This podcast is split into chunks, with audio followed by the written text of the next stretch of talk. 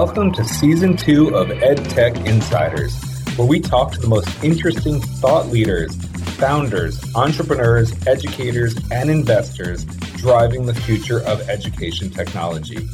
I'm your host, Alex Sarlin, an EdTech veteran with over 10 years of experience at top EdTech companies. Hi, everybody. It is the week in EdTech. I'm your host, Ben Kornell, along with my co-host, Alex Sarlin. We're so excited to have you here today. It is January 20th, only a few days from your birthday and my birthday, Alex, and we have a lot to celebrate and a lot going on in both the world and with the podcast. Tell us what's going on with EdTech Insiders and then also like what's going on in the world today. Yeah, I mean, on the interview side of the podcast, we have a great interview coming up with Vadim Polikov from Legends of Learning, giant game-based education platform, as well as with Laurel Taylor, who does Candidly, a student debt platform, which is obviously really relevant right now, and uh, talking about some of the changes in the U.S. debt system is really interesting stuff. But what's happening in the news so much. I mean, what we're going to be covering today, it's going to include bans on ChatGPT, bans on TikTok, schools kind of panicking over the new tech there. Reed Hastings checking in on the edtech world and then stepping away from Netflix. There's so much going on in big tech. There's some VR stories that are happening right now, including some some big funding rounds. And then we wanted to cover our, you know, friends of the pod Transcend Network. They put together some really, really amazing predictions for this year. So we wanted to work through those as well and make sure we we're uh, we're giving them, you know, their props where they're due. Ben, why don't you kick off? Where should we start? I mean, I will just say also on top of that, we've got college closures. We've got Byju's doing in person, tons of motion in K 12 around Project Unicorn and this unified orientation around uh, interoperability. Biden administration is doing a bunch on community schools as well as the debt is, you know, student debt is still TBD. Florida banning AP African American studies. It is just like, I don't know if we can do the week in ed tech anymore. We're going to have to do the day in EdTech. But I think we should start with that first story, which is really AI, ChatGPT, also TikTok, this kind of reactionary moment we have with education organizations from K 12 to higher ed banning the use of tools. First and foremost, there's an article in Forbes and it talks about ChatGPT and AI will fuel the new edtech boom. So there's a lot of optimism in the space. And we've shared that optimism with all of you listeners. I think in November, we were like geeking out over ChatGPT.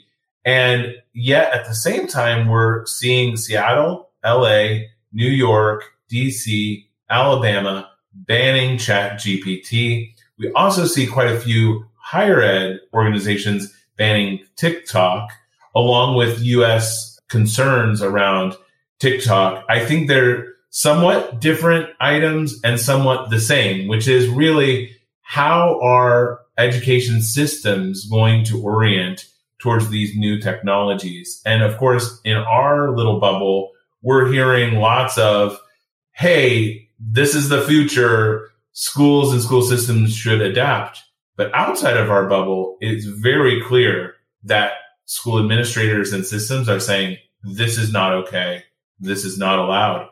As you're hearing all of this play out, what's your take and how do you think this is going to evolve in the next few months? it's so interesting to watch all these school systems and some higher ed systems just see this new technology coming and rather than sort of look inward start to really just panic there was a really interesting article in the new york times this week about how some universities are really starting to think about in in the face of ChatGPT, maybe they should teach differently. Maybe they shouldn't ask questions like summarize this paper in three pages because they know that uh, kids are going to do it on ChatGPT. And that actually might be a very good thing. I mean, most of the learning designers I've uh, connected with are like, this is great for schooling because it's going to make people get out of those lazy habits of asking people to do very low level thinking that really can be outsourced. It could already be kind of outsourced to Google or Wikipedia, and now it's going to be outsourced to ChatGPT. We have a great guest later in the podcast, uh, Matteo Elvira from Elvira Media, and we're going to ask him about his take on ChatGPT because he does marketing and he thinks that, you know, AI and ChatGPT are really valuable for all sorts of jobs, including marketing. I mean, I'm incredibly bullish on these tools. I don't think I think it's such a silly reaction for schools to see this come out and within weeks of it coming out, literally just shut it down. It just shows they don't understand it. They don't want to deal with it. They don't feel like they have the uh, speed at which to change or sort of pivot and just see it as a pure risk to their current models, which is just, I think it's sad. There's also, you know, an interesting story about a, a senior at Princeton University uh, named Edward Tian, who's already built an app called GPT Zero to detect whether text is written by ChatGPT. And it's obviously trying to get ahead of this plagiarism fear in, in academia and also in K 12. I think this is so silly. I personally, I don't know. I mean, it reminds me of when cell phones first came out in schools and schools' initial reaction was just, okay, we are not going to let these kids bring them to school. We're going to put them in a locker. We're going to put them in a bag. We, you know, if we catch a kid with a cell phone in school, we're going to confiscate it till the end of the week. I am wondering, you know, when COVID hit, we thought, ah, this is the leverage point where things will all change and then, you know, last year, maybe to a smaller degree, it was like metaverse and, you know, web three, like teaching and learning is going to change. Clearly after COVID, it was a snapback to reality. And I would say metaverse right now is like on a slow simmer where it's like, this is not going to be the kind of overnight catalytic change. And I think there's, you know, where, where I was in November and December, with my ChatGPT experience, it felt like one of those iPhone moments where you're like, whoa, this, I've known about AI, but the use case now is so clear and prevalent. And as Matteo will probably talk about, you know, marketing, like anything that has to do with communications is going to be much easier. Do you think that this is going to be this catalytic change where those schools and institutions that understand how to lean into transforming the learning experience will win and thrive and those that don't won't? Or is this actually the same story just yet again? Possibility averted by our systems doing things the same old way they've always done. How do you think that's going to play out? You probably will know my response to that, which is I'm going to take the the over on that. Which you know that famous quote from Bill Gates about you know you overestimate how fast things will change in the short term and underestimate how fast they'll change in the long term. I think that really applies here. I mean, these schools. let's put it this way: when schools and students start getting in technological wars, you always bet on the students always. And when the, these schools that are trying to ban, ban ChatGPT, I mean, Seattle banned it on all school devices. That means all devices in the Wi-Fi at school and at probably any device that kids are bringing home that are school issued. But kids have their own devices. They're going to go to ChatGPT to do their homework. They're going to, they're already doing it. It's a, such a performative act to pretend that, you know, that you can actually stop kids who are totally digital native from using the coolest, most cutting edge technology. So I think schools will throw a big panicky fit and Turnitin will introduce an AI tool and there'll be all sorts of nonsense to try to shut this down. And then within three years, it'll be completely accepted as part of the education system and people will start to change. Now, will they really improve their learning design that much? Will they really completely rethink every assignment? No, they probably won't. But I think it'll be the beginning of a reevaluation of change, just the way that Google was. I mean, years ago, homework was would say, "Hey, find out this answer. This is your homework. Find out the yeah, answer." Go to an encyclopedia and look it up, or yeah. I, mean, I exactly. remember like learning the codes in the library, the Library of Congress codes to figure out okay, which subject you know, I will say this to me feels different compared to COVID, which was an externality, and metaverse, which is really like a container or construct. This is a capability. And AI as a capability unlocked has a couple huge implications. One, in any kind of arms race on technology, the rate of change is just going up exponentially fast. And we don't need a lecture on, you know, Moore's law to understand that, but we're, there's visceral experience in the education sector now of Moore's law, where just three months from now, a year from now, should OpenAI decide to keep things open and spreading it, or should someone else? We're going to see leaps forward in this, the capabilities here. And just as there will be monitoring and policing software, there's going to be infinite amounts of workaround software. I will also say exactly the big difference here is that the next, so on AI, there's hard tech and there's soft tech. Hard tech is building the AI systems, super expensive, heavy compute required, gotta have a lot of technical expertise. And there's no doubt going to be a small number of big, big winners in that space. But on the soft tech side, your ability with a three person team or a one person team or a five person team to create an application that is totally capability wise game changing, you've just really brought down the barrier. And so we will unleash the like swarm, uh, like the negative would be like, it's a swarm of bees and you're going to be whacking in the air, but there's no way you're going to be able to stop the swarm. It is basically, I think, this rising tide that's going to lift all boats. My biggest concern is that these bans, and let's look at it LA, New York, DC, who do these districts serve? They serve low income kids. They're the ones who are going to get the bans and not learn dynamically how to integrate these new tools and technologies into their capabilities. Notice that we're not talking about Exeter and Andover blocking ChatGPT. They're probably already having a Socratic seminar on like ethical use of AI in extending human life. And we have institutions that are dynamic because they, they're responsive to the needs of learners and parents. And then we have institutions that are not dynamic because they're responsive to political employment and like, you know, civic dynamics that are not about empowering kids. And so I would just say for those equity warriors out there who think ChatGPT is not an issue I care about, it should be.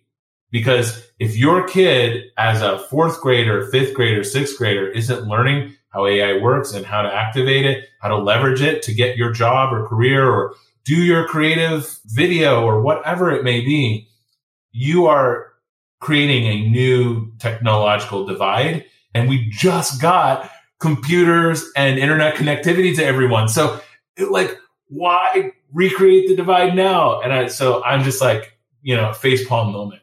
I totally agree. That was that was a really great analysis, and I, I love that tie between the AI and, and the sort of equity. I, I, totally agree. Just one last point, and then we'll we'll move to our next story, which is really interesting, which is about. I just had the opportunity to interview Kian Katan from Workera, and he talked very eloquently about exactly the dynamic you just said, where you know he's like ChatGPT is about to have APIs, and then people can use it in any context, but they can limit its use. They can constrain it. They can tailor it to whatever it's got to be. And it'll be used for every different use case. And that mirrors what we've seen in AI for the last 15 years, where these tools become they go from being super specialized, you know, hard tech to soft tech, usually to APIs, which then can be called by people who don't have that level of expertise. And then they can use, you know, Amazon's or Google's or, you know, incredibly high level AI in their particular context. And this is coming very fast. This year, we're going to see hundreds of, of companies in education and elsewhere doing exactly that. Both of us are on the train of this is a legit game changer I will also say, you know, that I think a lot about the staffing shortages. It's a recurring topic. We need futurists in our schools and universities as the educators. It's like gone are the days where you have somebody who's never worked outside of a school building and never understood industry who is like fearful of technology or turning on the computer or any of that stuff, which by the way, like lots of love to Mrs. Kurtz and all the great teachers I had who were like classic old school. There's so much value there, but we need to find that right blend between like core pedagogy that works and people in the building, and it doesn't have to be all educators. It does. It could be one person. It could be, but we need a mix of people that are thinking about where things are going in the future because the pace of change is is so fast that even kids learning about this stuff, knowing that in five years it'll all be irrelevant anyways, it will create the kind of citizens of the future that can thrive in a dynamic environment. Speaking of dynamic environment, tell us about what's going on in big tech and how it relates to our EdTech winter. It is really interesting. So, you know, we've noted on the podcast over the last few months, I guess, that tech has been big tech and technology world in the US especially has been going through a massive shift. Uh, there's been o- over 150,000 layoffs in big tech in 2022. But a couple of the really, really big companies were not yet doing it. They were sort of holding out. They weren't following this sort of bandwagon and moving towards profitability and bossism, as some, some uh, reporters call it.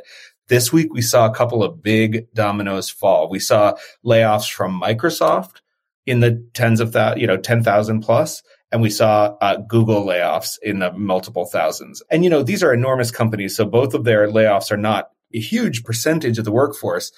I was kind of hoping that some of the really, really big tech companies would not just follow this slim down uh, approach, which I think is like a fad, frankly. I, I don't think it's really like based on any logic. It's just fear of the future and recession, and people are just freaking out.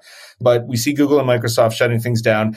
And as listeners of the pod know, Google and Microsoft are two of the companies that are that are really have a lot of power in in education. And of course, the education portions of their businesses are not their most money making portions. You're you're not you're gonna you're gonna let go of people on education rather than on Xbox or or you know ad sales. So I think it's going to be a little bit of a break on what's already an edtech winter. That said, we may flip that around and we'll talk later in the pod about how maybe these layoffs are actually going to create a whole generation of entrepreneurs with great tech experience that maybe want to do something really good for the world, like education.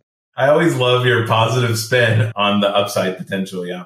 this I'm borrowing from our, our friend Alberto. I, I had not thought of layoffs as being a boon, but he had a good take. I, I want to borrow his optimism. You know, the other big tech story this week is is that Minerva University and the Minerva Project received a twenty million dollar donation specifically from Reed Hastings, the CEO of Netflix, who's been a champion of Minerva in the past.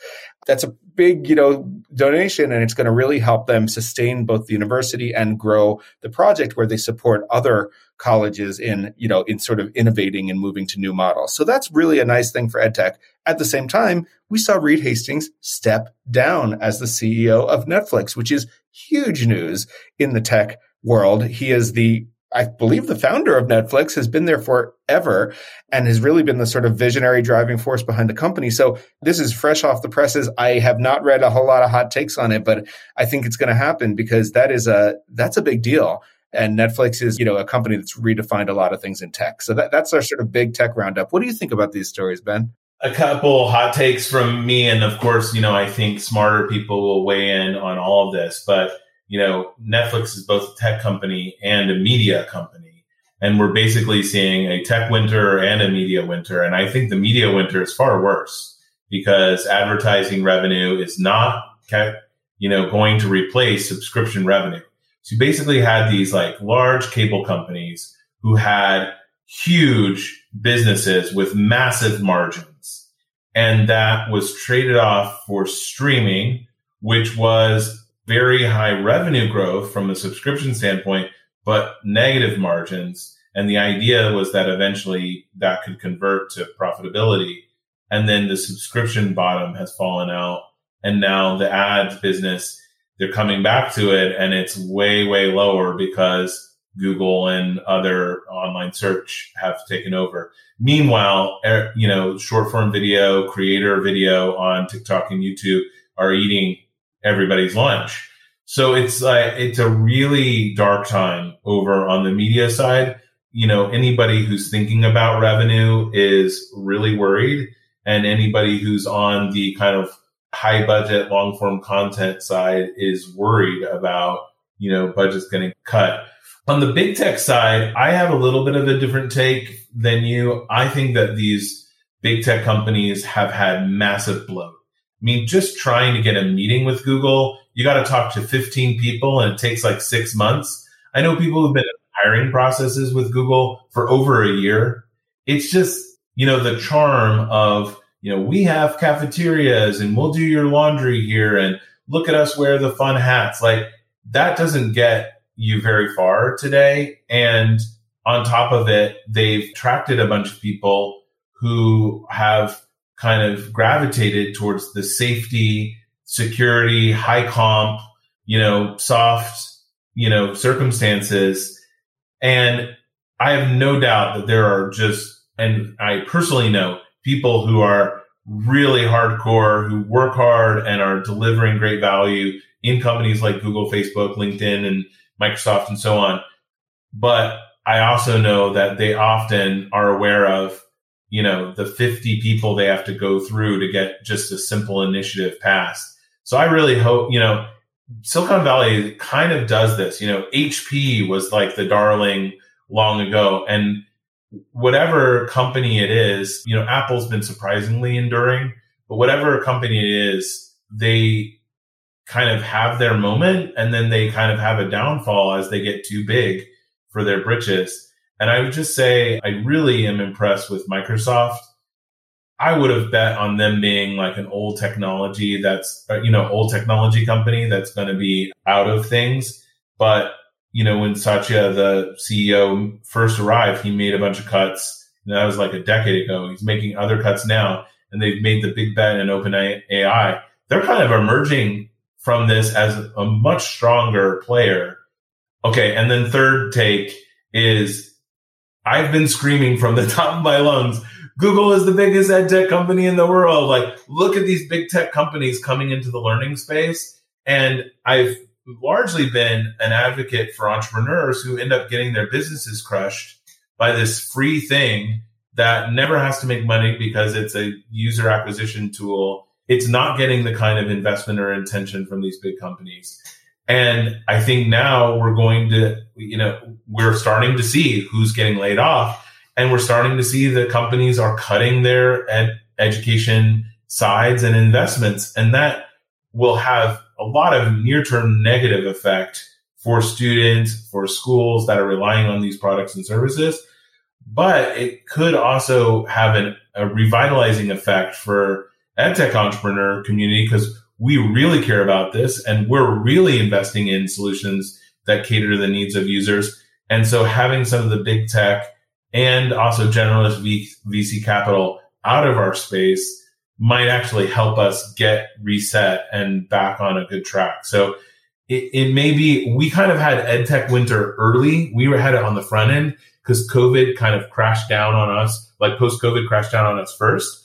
But maybe there's an opportunity that we kind of come out of winter to spring sooner than the the big tech companies. So, you know, a little bit of optimism on yeah, Exactly. I was like, hey, that there's a silver lining. Now, who's the optimist? Yeah, I don't think these employees are going to all go to edtech. Unfortunately, I think when you get laid off, you look for stability, and that's just not something that we tend to offer in ed, the edtech startup community or in school systems or in universities these days.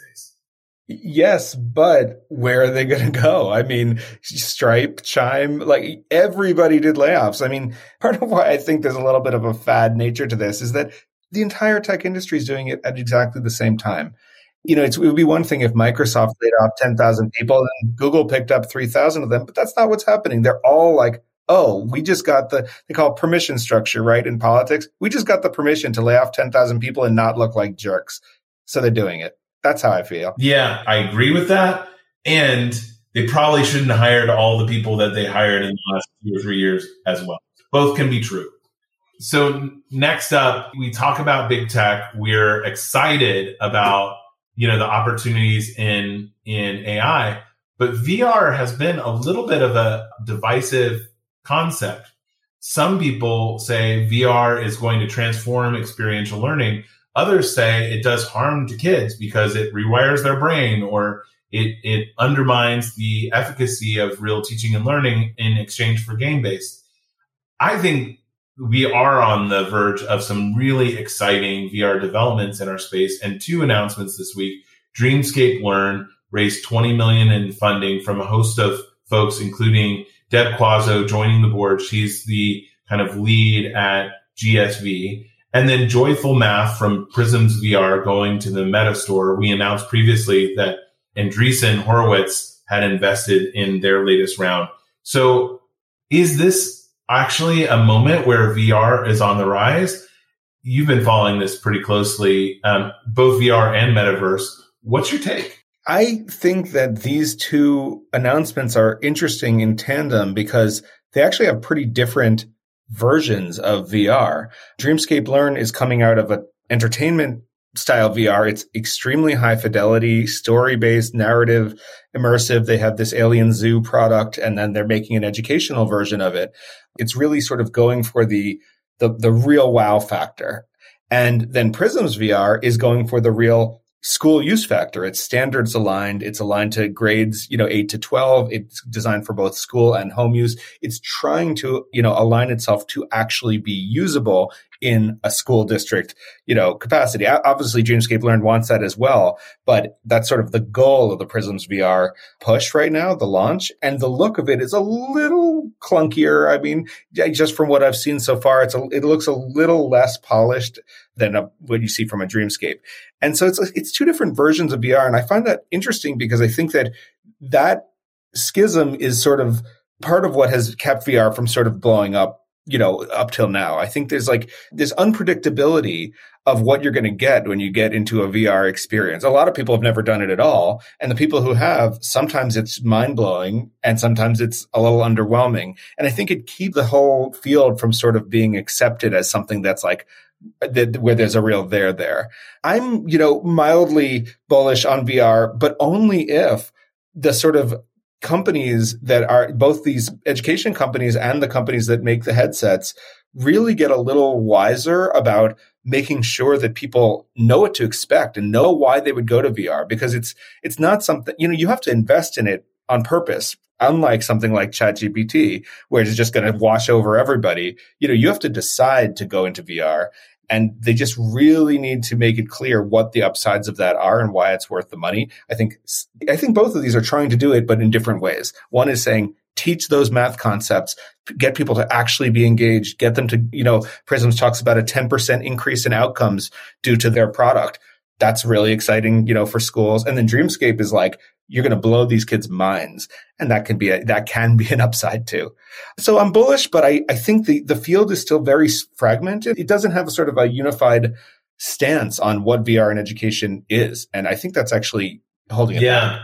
Such a great and nuanced take. And I think your point around, you know, is highly produced content going to be winning or is like scrappier content with maybe more quantity or more like, you know, bite sized components? Is that going to win or could both?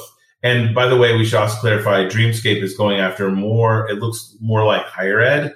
They're partnered with ASU, Arizona State, whereas Joyful Math is really going for a middle and high school. So there also might be some market variances there. I think the themes, some takeaways and lessons learned one is that for VR to work in the education context, there's got to be an in headset experience coupled with an out of headset experience.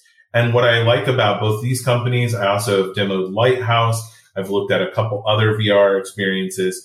People are starting to realize that if you get a great experiential anchor in the headset for 15, 20 minutes, that then is supported by curriculum that uses the data that has kids do like off VR analysis and often teamwork, group projects, things like that. You actually are creating the container where the VR is but a vehicle for uh, the learning.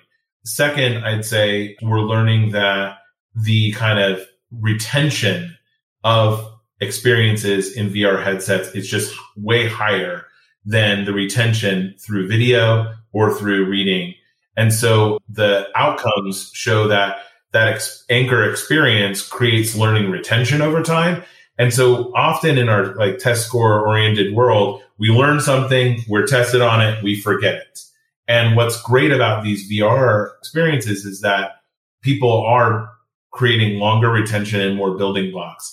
And then the third thing I'd say is like, I think the use cases in math and science are proving to be stronger right now than the use cases in history and English and, you know, humanities areas. Not that good science doesn't incorporate great writing or, or those skill sets or math as well. But the idea in science that you would have a lab and you'd have an anchor experience and then you would do work based off of that pedagogically, it's just VR is a very good fit there.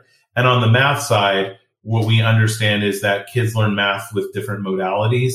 And so this as like an engaging interactive modality really appeals. But, you know, often go back to the old school SAMR framework. If we're just doing substitution, we're not really, you know, where, you know, I might write it on a piece of paper and then I learn, you know, I just do typing on a computer. That's not transformational. It's really when we reimagine the learning and we're at the highest phases of SAMR where, you know, kids who would never have access to a genetics module with flowers, or maybe to understand genetics would normally take you six months of experiments and you can do it now in 15 minutes.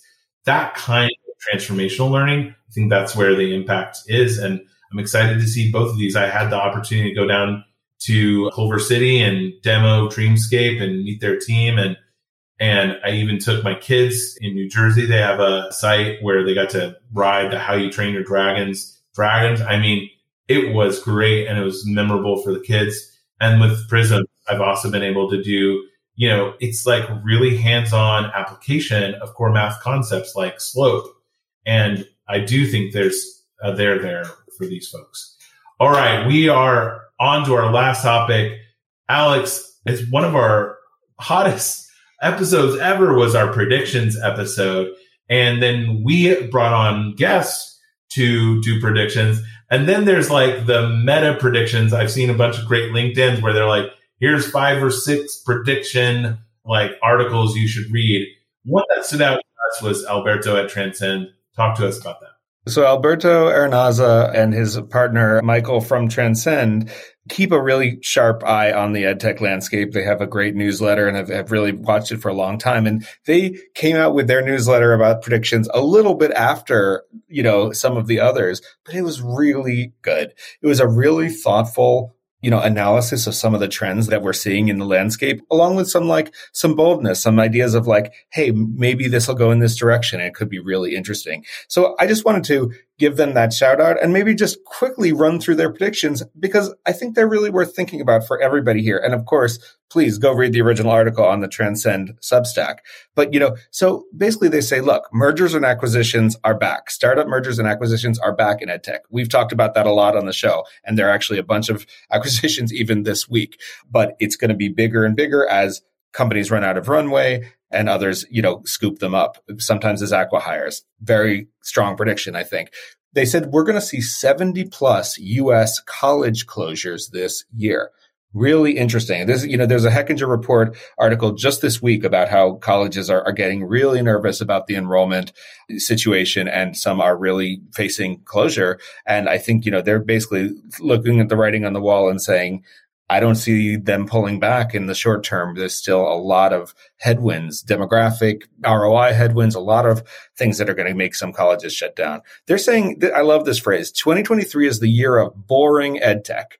And by boring ed tech, they mean kind of old fashioned ed techs, often selling to, to school districts with long cycles or, you know, infrastructure or LMSs or, you know, big B2B partnerships and a little less of the sort of flashiness of, of the year we saw, you know, Duolingo go public and Udemy go public and all these sort of consumer styles just pop up. I'll pass the rest to you, Ben. But fourth is they predict that ed tech funding will be the same in 2023 as 2022, which is an interesting prediction because, you know, the ed tech funding in 2021 was about $20 billion worldwide and about 10 in the US. And in 2022, it was 10 billion worldwide with about 5.5 or so, uh, I think 5.7 in the US. So it's half as much last year as the year before. And they're saying it's going to steady out there. And it's hard even to know if that's sort of a positive or negative prediction, but they're basically saying they don't see any events coming that are going to either shock the ed tech world again, like what we saw in China, or blow it right back up, like we've seen with the pandemic. For completion's sake, you know, number five, they say we'll see a rise in AI co-pilot tools. Per my comment earlier, this hard tech versus soft tech in AI, I think soft tech is incredibly exciting because people have figured out the hard tech AI. Now we're going to see a bunch of co-pilot tools. Number six, layoffs will unlock a new wave of entrepreneurial talent. Alex, you're more bullish on that. I'm a little bit more skeptical. I think the big tech layoffs, it's hard to see ed tech being able to attract the talent that are le- leaving big tech. I think that a lot of those folks are going back to big tech, healthcare, climate, you know, more established industries without the friction that we have right now in ed tech. And number seven, the year we rethink exams.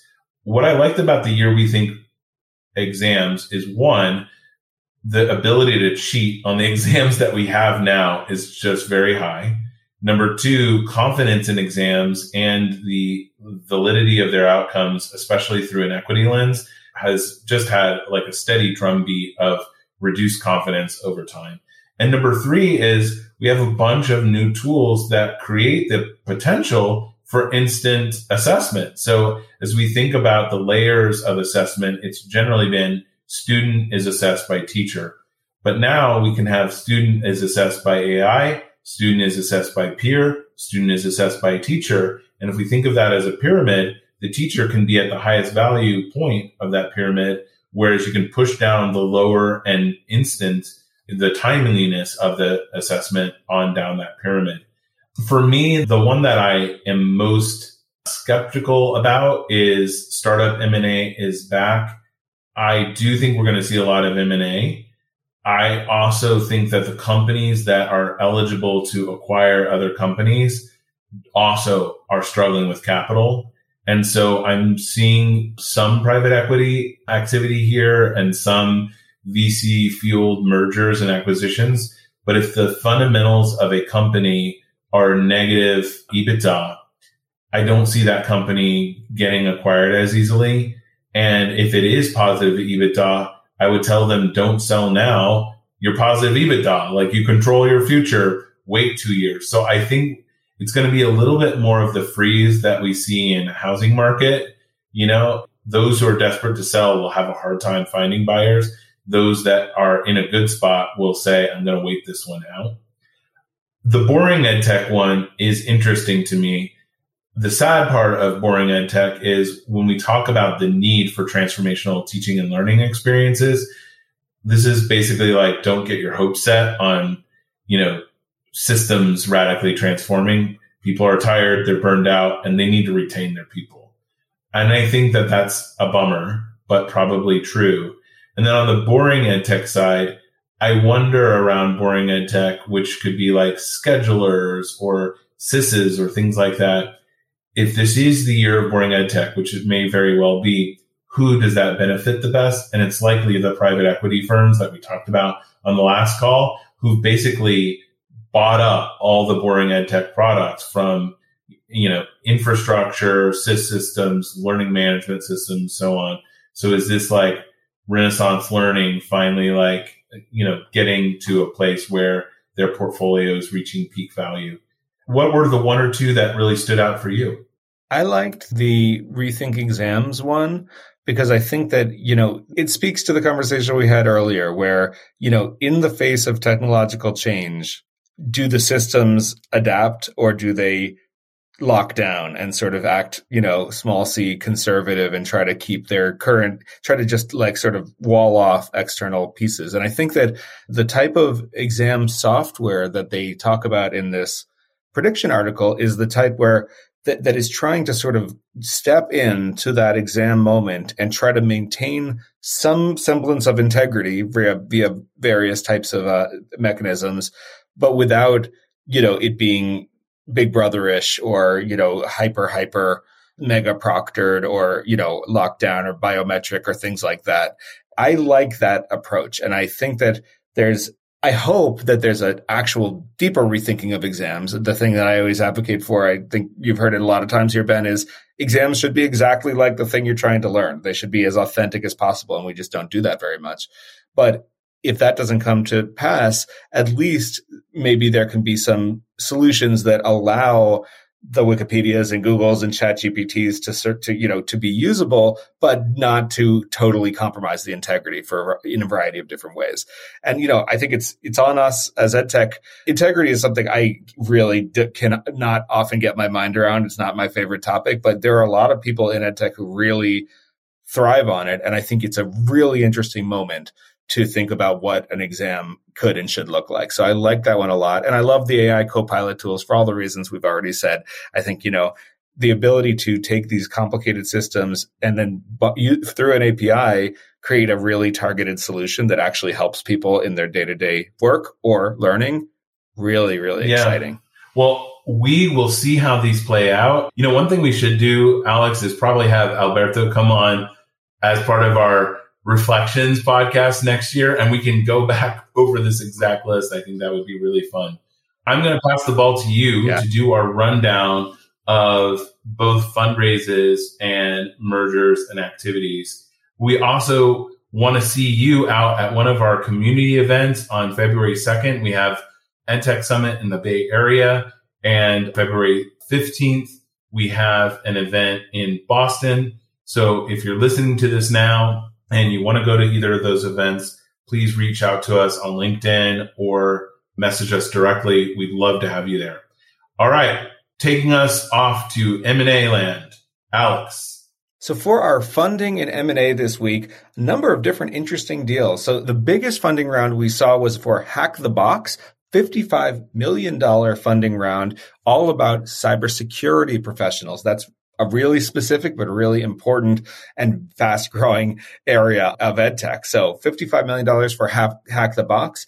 We saw Sana Labs, now is called Sana, out of Stockholm, raised $34 million. That's a LMS that, that uses uh, generative AI and, and other interesting tools to really try to redefine what in-house learning looks like. And they've been around for a while, always focused on AI. So now they're moving into generative AI.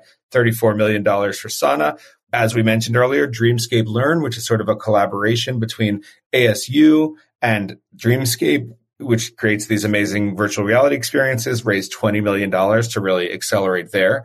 We saw Work India raise 12 million out of uh, Bangalore to look for what they're calling gray collar talent. That's sort of mid-level talent, call centers, door to door sales. It's ability to help companies find hires really quickly. It's a borderline ed tech, but I think you, you can count there. It's sort of a work platform. We saw a company called Supermom raised $6 million out of Singapore. That's a community platform for parents and basically is, a, you know, collects parent data, you know, voluntarily in exchange for all sorts of community access.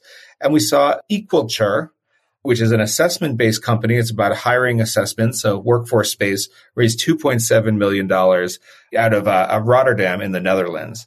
On the merger side, we saw a number of different mergers. We saw Noodle acquire Hubble Studios, which is a South Africa based media company. We saw Seven Mindsets acquire Base Education. This is a mindsets based learning and well-being solution. That's what Seven Mindsets is, buying a SEL and mental health platform. So you can see the sort of synergy there. It makes sense in the SEL and mental health space. We saw 95% Group, which is a edtech portfolio company of Leeds Equity Partners, acquire a reading achievement platform called Hill Reading Achievement Platform. And finally, we saw the Swedish company Albert acquire French edtech company Holy Owly, which does language learning. For our deep dive guest today, we have Matteo Elvira. He's the founder and chief passion officer of Elvira Media, which does edtech marketing specifically for the edtech industry, including content and video marketing. Matteo, welcome to the pod. Guys, thank you so much. As a podcaster myself, it's always great to be on the other end of the mic. Appreciate you guys having me on the show. Yeah, it's really great to have you here. So, you specialize in ed tech marketing. Tell us about how you got into that niche and how ed tech companies should sort of think about their marketing spend? Yeah, absolutely. Great question. I know it's super niche, right? Like you don't really see that many people focusing on ed tech marketing. And I think that's kind of why I'm, I'm diving into this niche specifically. So my background before building this agency, I was actually an SDR in ed tech. And what I started to realize that these principals, these superintendents, they get bombarded with outbound outreach. I mean, I've talked to principals specifically and they probably get 10 to 15 outbound emails a day, solicitations. And at that point, like I really wanted to figure out a better way to, you know, engage with admins, educators, superintendents. And I started to fall into more of the digital marketing, digital media stuff. And then through that kind of experience, I realized, hey, there's a huge gap here. You know, there's got to be a better way to get in front of these like mission driven educators with the right story, with the right narrative, with the right content. And so I spent the past three years trying to figure out these problems, help edtech startups grow and and just build that brand awareness that's like so important to their to their growth and success as, as a startup. And so I've been trying to solve that problem and and help, you know, edtech startups come to the modern age, the digital age with, with content marketing. So that's really the goal. And then using video, of course, as like a, a big driver for that. So what you say totally resonates. I feel like we have reached saturation point on so many levels. I think, you know, 10, 20 years ago, a successful email campaign could get the kind of open rate and conversion that you needed, whether it was trying to convert a educator to a user or a administrator to get to demo and really set up your sales team with, you know, MQLs, marketing qualified leads. And we now are seeing a big, big shift of what's successful to more brand related marketing as well as marketing that helps people drive referrals and virality. It's almost like no one will take the direct outreach seriously but if it's someone down the hall or someone, you know, on social media that they trust, that's going, you know, the influencer is really going to have uh, power. How do you see, in terms of that shift, how do you see organizations in EdTech that have been successful? What's the playbook? How do they think about that marketing arm working in concert with their sales team? I mean, if you look at EdTech, right, it's a community. It's not like a traditional B2B SaaS environment. You're trying to get this product in the hands of an educator, a student. And so there has to be a story. There has to be some emotion. There, it has to convict something that isn't just purely transactional. And I think that's where the marketing and the storytelling comes into play. You look at startups like Skola out there. Skola is like an admission marketing tool for K 12 they are active on TikTok, Instagram Reels, YouTube. They're visiting schools. They're making videos about it. They're building a community around their users and they're turning their brand into a media company. And when most startups, especially edtech startups, aren't even on social media period, there's just a huge competitive advantage to being active on those platforms but doing it in a right way where you're building a community, you're telling stories, you're not just pitching and advertising to take a demo. Again, you, you, we're selling to educators. These are mission driven people. They want to hear success stories. They want to hear those stories. They want to hear underrepresented populations finding success. And marketing is that storytelling tool to convey those results, to convey that ROI, to convey that impact more than any cold email could ever possibly do. What about field marketing and convention spaces? I mean, I was at ISTE and the ratio of booths and people manning the booths to the people actually going around on the convention floor is like one to one. And I was like, oh my gosh, the spend on these booths versus the ROI in terms of converting, it's really hard to imagine. At the same time, maybe there's some brand building where people just getting awareness. Do you feel like, you know, the classic go to a conference, get a booth, is that dead? Or is that still a vital tool for organizations in their marketing? Yeah, I mean, I think if I put on my sales hat right now, I think you know when you meet someone in person and you build rapport with someone like that that helps from a sales side now, if you're just going to sell and just go to these events and pitch, pitch, pitch, pitch, pitch, there's only so much people will take from that, right? And so I think I'm actually going to be dropping an article on LinkedIn, but I think, you know, these in-person events are also a great way to capture content that could be used far beyond the event, right? So if, if you're running a booth and a couple of your existing customers come up to your booth and, you know, they're happy to see you, they have a lot of positive things to say, you know, would it hurt to have a videographer there to sort of capture that and to capture their testimonials and to capture their energy and their excitement when they see that, that EdTech brand that they've been a, a loyal customer to. So I look at it from like a content perspective, right? Like this is a, an area, a place where we can all meet and get some really good content. But to your point, like they're also really expensive to attend. And so you really have to weigh out the cost benefit of like, we're spending this. What's the ROI from that? So I think if you add like a, a content piece to it or you're capturing content while you're out there, in addition to building these partnerships, that's kind of where the snowball effect takes place. But I mean, they're expensive, right? Like, how many edtech startups could actually afford to go out and, and get a booth? I mean, that's thousands and thousands of dollars that you might be able to use elsewhere, right? So, yeah. And I think there's a degree to which, like, are you presenting at the conference and, you know, being a thought leader in the space? Then are you, I, I love this idea that the booth is not the output. The booth is actually the funnel to get to drive input and content. I think that's a great point. Alex, what, what questions are coming up for you? What it makes me think of, you know, you're mentioning TikTok, Instagram Reels, all of these really, you know, relatively new social media platforms as a as a model for ed tech companies to reach their users. I think that's fascinating and I'm curious if which types of users are reached through those? I always think of TikTok as something that would maybe reach the students, reach very young people, but are you seeing teachers or administrators or principals or, you know, higher ed professionals finding content through new media like TikTok? Yeah, you know, that's one of the biggest misconceptions about TikTok is it's just Gen Z and millennials. When in fact, let me give you an example. My mom She's a retired elementary school teacher, 30 years.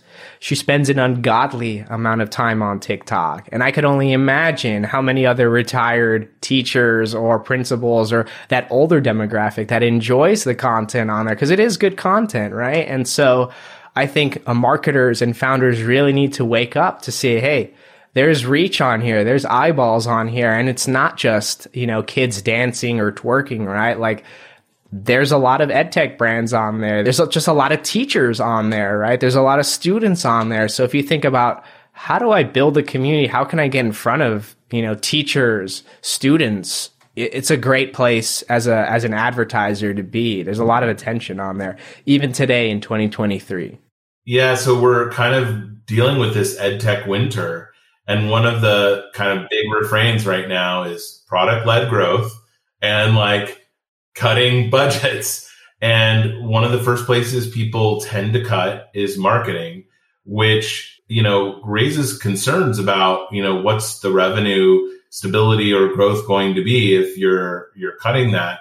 But there's a certain mentality that if, if you have product led growth, you don't need marketing. The product itself will help you grow virally. How do you, when you're talking to somebody who's in that product led growth mindset, how do you talk about the value of marketing? How, how should they be thinking about it? I think if you're focusing on PLG product led growth, I think marketing is actually your best friend because typically PLG companies, you can, you can sign up for a free trial immediately. You could start using the tool immediately. So it's like the barriers to entry are very low. Now, how do we drive more traffic? How do we get more teachers to sign up from it? Right. From a sales side, it's really easy to go to an administrator and say, Hey, 1500 of your teachers signed up for a free trial. Let's have a conversation about getting this in the whole district, right? And so if you have product led growth, if there are low barriers of entry for teachers to sign up, to try the tool, right? Marketing's only going to open the floodgates for that. There's a lot of teachers on social media and there's, to your point, there's a lot of competition, right? There's a lot of edtech tools within specific categories. So there's already a lot of literacy options. There's already a lot of tutoring options. So what are edtech brands going to do to differentiate themselves? But again, also just drive that traffic, drive that awareness. If you, again, are leaning on PLG, where teachers can sign up immediately, right? So like those teacher signups are valuable. They may not be decision makers, but if you can build a case for an administrator, that's going to lead to those big district deals that bring in the money for edtech startups. So we're seeing this week some districts and schools start to get a little panicky about some of these new technologies. We've seen a lot of universities banning TikTok in the last few weeks, and now we're seeing uh, K 12 districts banning ChatGPT. I know you are a ChatGPT fan and something that you think about it a lot. And mentioning sort of storytelling. I'm curious how you see the role of ChatGPT and how EdTech founders might use it to sharpen their stories or, or to improve their marketing. It's actually mind blowing what ChatGPT is capable of. I think I, I, shared with you, Alex, like just very quickly on a, on a call. But it, it actually, it, it's, I would say, one of the most transformational tools or just changes in like marketing in, in the technological world that we live in because now my ideas can go further than ever before, right? You can write blog posts, you can write social media copy, you can write email copy. And it's just a really good place to, to get your ideas out there. And then you have something to work with and run with. And so as a copywriter, as a marketer, right, this is actually a, a valuable tool that is not only saving time for us, but it's, it's allowing our ideas to go further than ever before. And, you know, are there challenges with forgery and, and all of the, you know, potential risks that students are making like essays and turning it in? Absolutely. But we, we have to lean into technology because kids are already using it. They, they probably are already using it for school, right? So it's like, how do we lean into this technology and advance the human race, advance what we're capable of doing so that we don't have to spend our time doing just like menial tasks, right? Like now we can write a blog in two seconds, right? We don't need to hire a copywriter and pay them a full-time salary, right? So I think there's a lot of pros to what this tool is capable of. And we're really only at the beginning of what chat GPT and AI is capable of. So I'm really excited about that. Yeah, given where we are today, you know, we're in the middle of this sales cycle. So, you know, January, February, March, April, this is crunch time for a lot of ed tech companies. And ChatGPT as a tool, you can kind of create your prompt and input. But I do think a lot of entrepreneurs are struggling with how to operationalize the unlock for AI uh, assistive uh, programs. You know, do you recommend that people look at something like Jasper AI, which is, um, you know, Jasper basically is built for marketers to drive content generation. It's expensive you know, on the order of like, I think 70 bucks a month or something like that. And then it integrates with your email outbound and so on. Is that where they should be going or should it still be more experimental? And as a leader at an ed tech firm, should you be really kind of driving everyone and saying, here's how we're going to use AI in our marketing and outreach? Or is it like, hey, everyone be creative. Let us know what's working a little bit more of a, you know, try as you go. What's your read on that? Yeah, I think a lot of people think Chat GPT or AI is like the end all be all, but I like to look at it as like it's a it's just a tool to just help you advance what you're doing or or help you with what you're doing. It's not the end all be all. What I'm noticing is there's actually going to be a lot of AI tools flooding the market right now. And right now Chat GPT is free and it's the most popular one. My best advice if if you're trying to like get started or learn, just mess around with it. Like ask it questions that you wouldn't think it would be able to populate a response for. And you'll be surprised. As an example, my girlfriend right now, she's in law school and she was kind of skeptical about it. And I was just showing her, hey, like, look, you can ask it to summarize things for you. You can ask it to respond to emails. She was a little hesitant at first. I showed it to her. She was blown away what it was capable of. And I caught her a few times yesterday actually using it you know, to save her some time or to, you know, summarize things, right? So like it's, it's a helpful tool. And I think initially, if you don't really understand AI, you kind of have this like, this barrier, this like, this kind of whoa hesitation about it. But I'm, I'm telling you, just try it out ask it a couple questions. Ask it to write a blog about spaghetti and meatballs and ed tech and you'll like you'll be surprised like what it's able what it's capable of. So i would say just like lean into it and just try it. Get your get your toes wet a little bit. And i think that alone will just kind of build that excitement and and the rest kind of sells itself you know?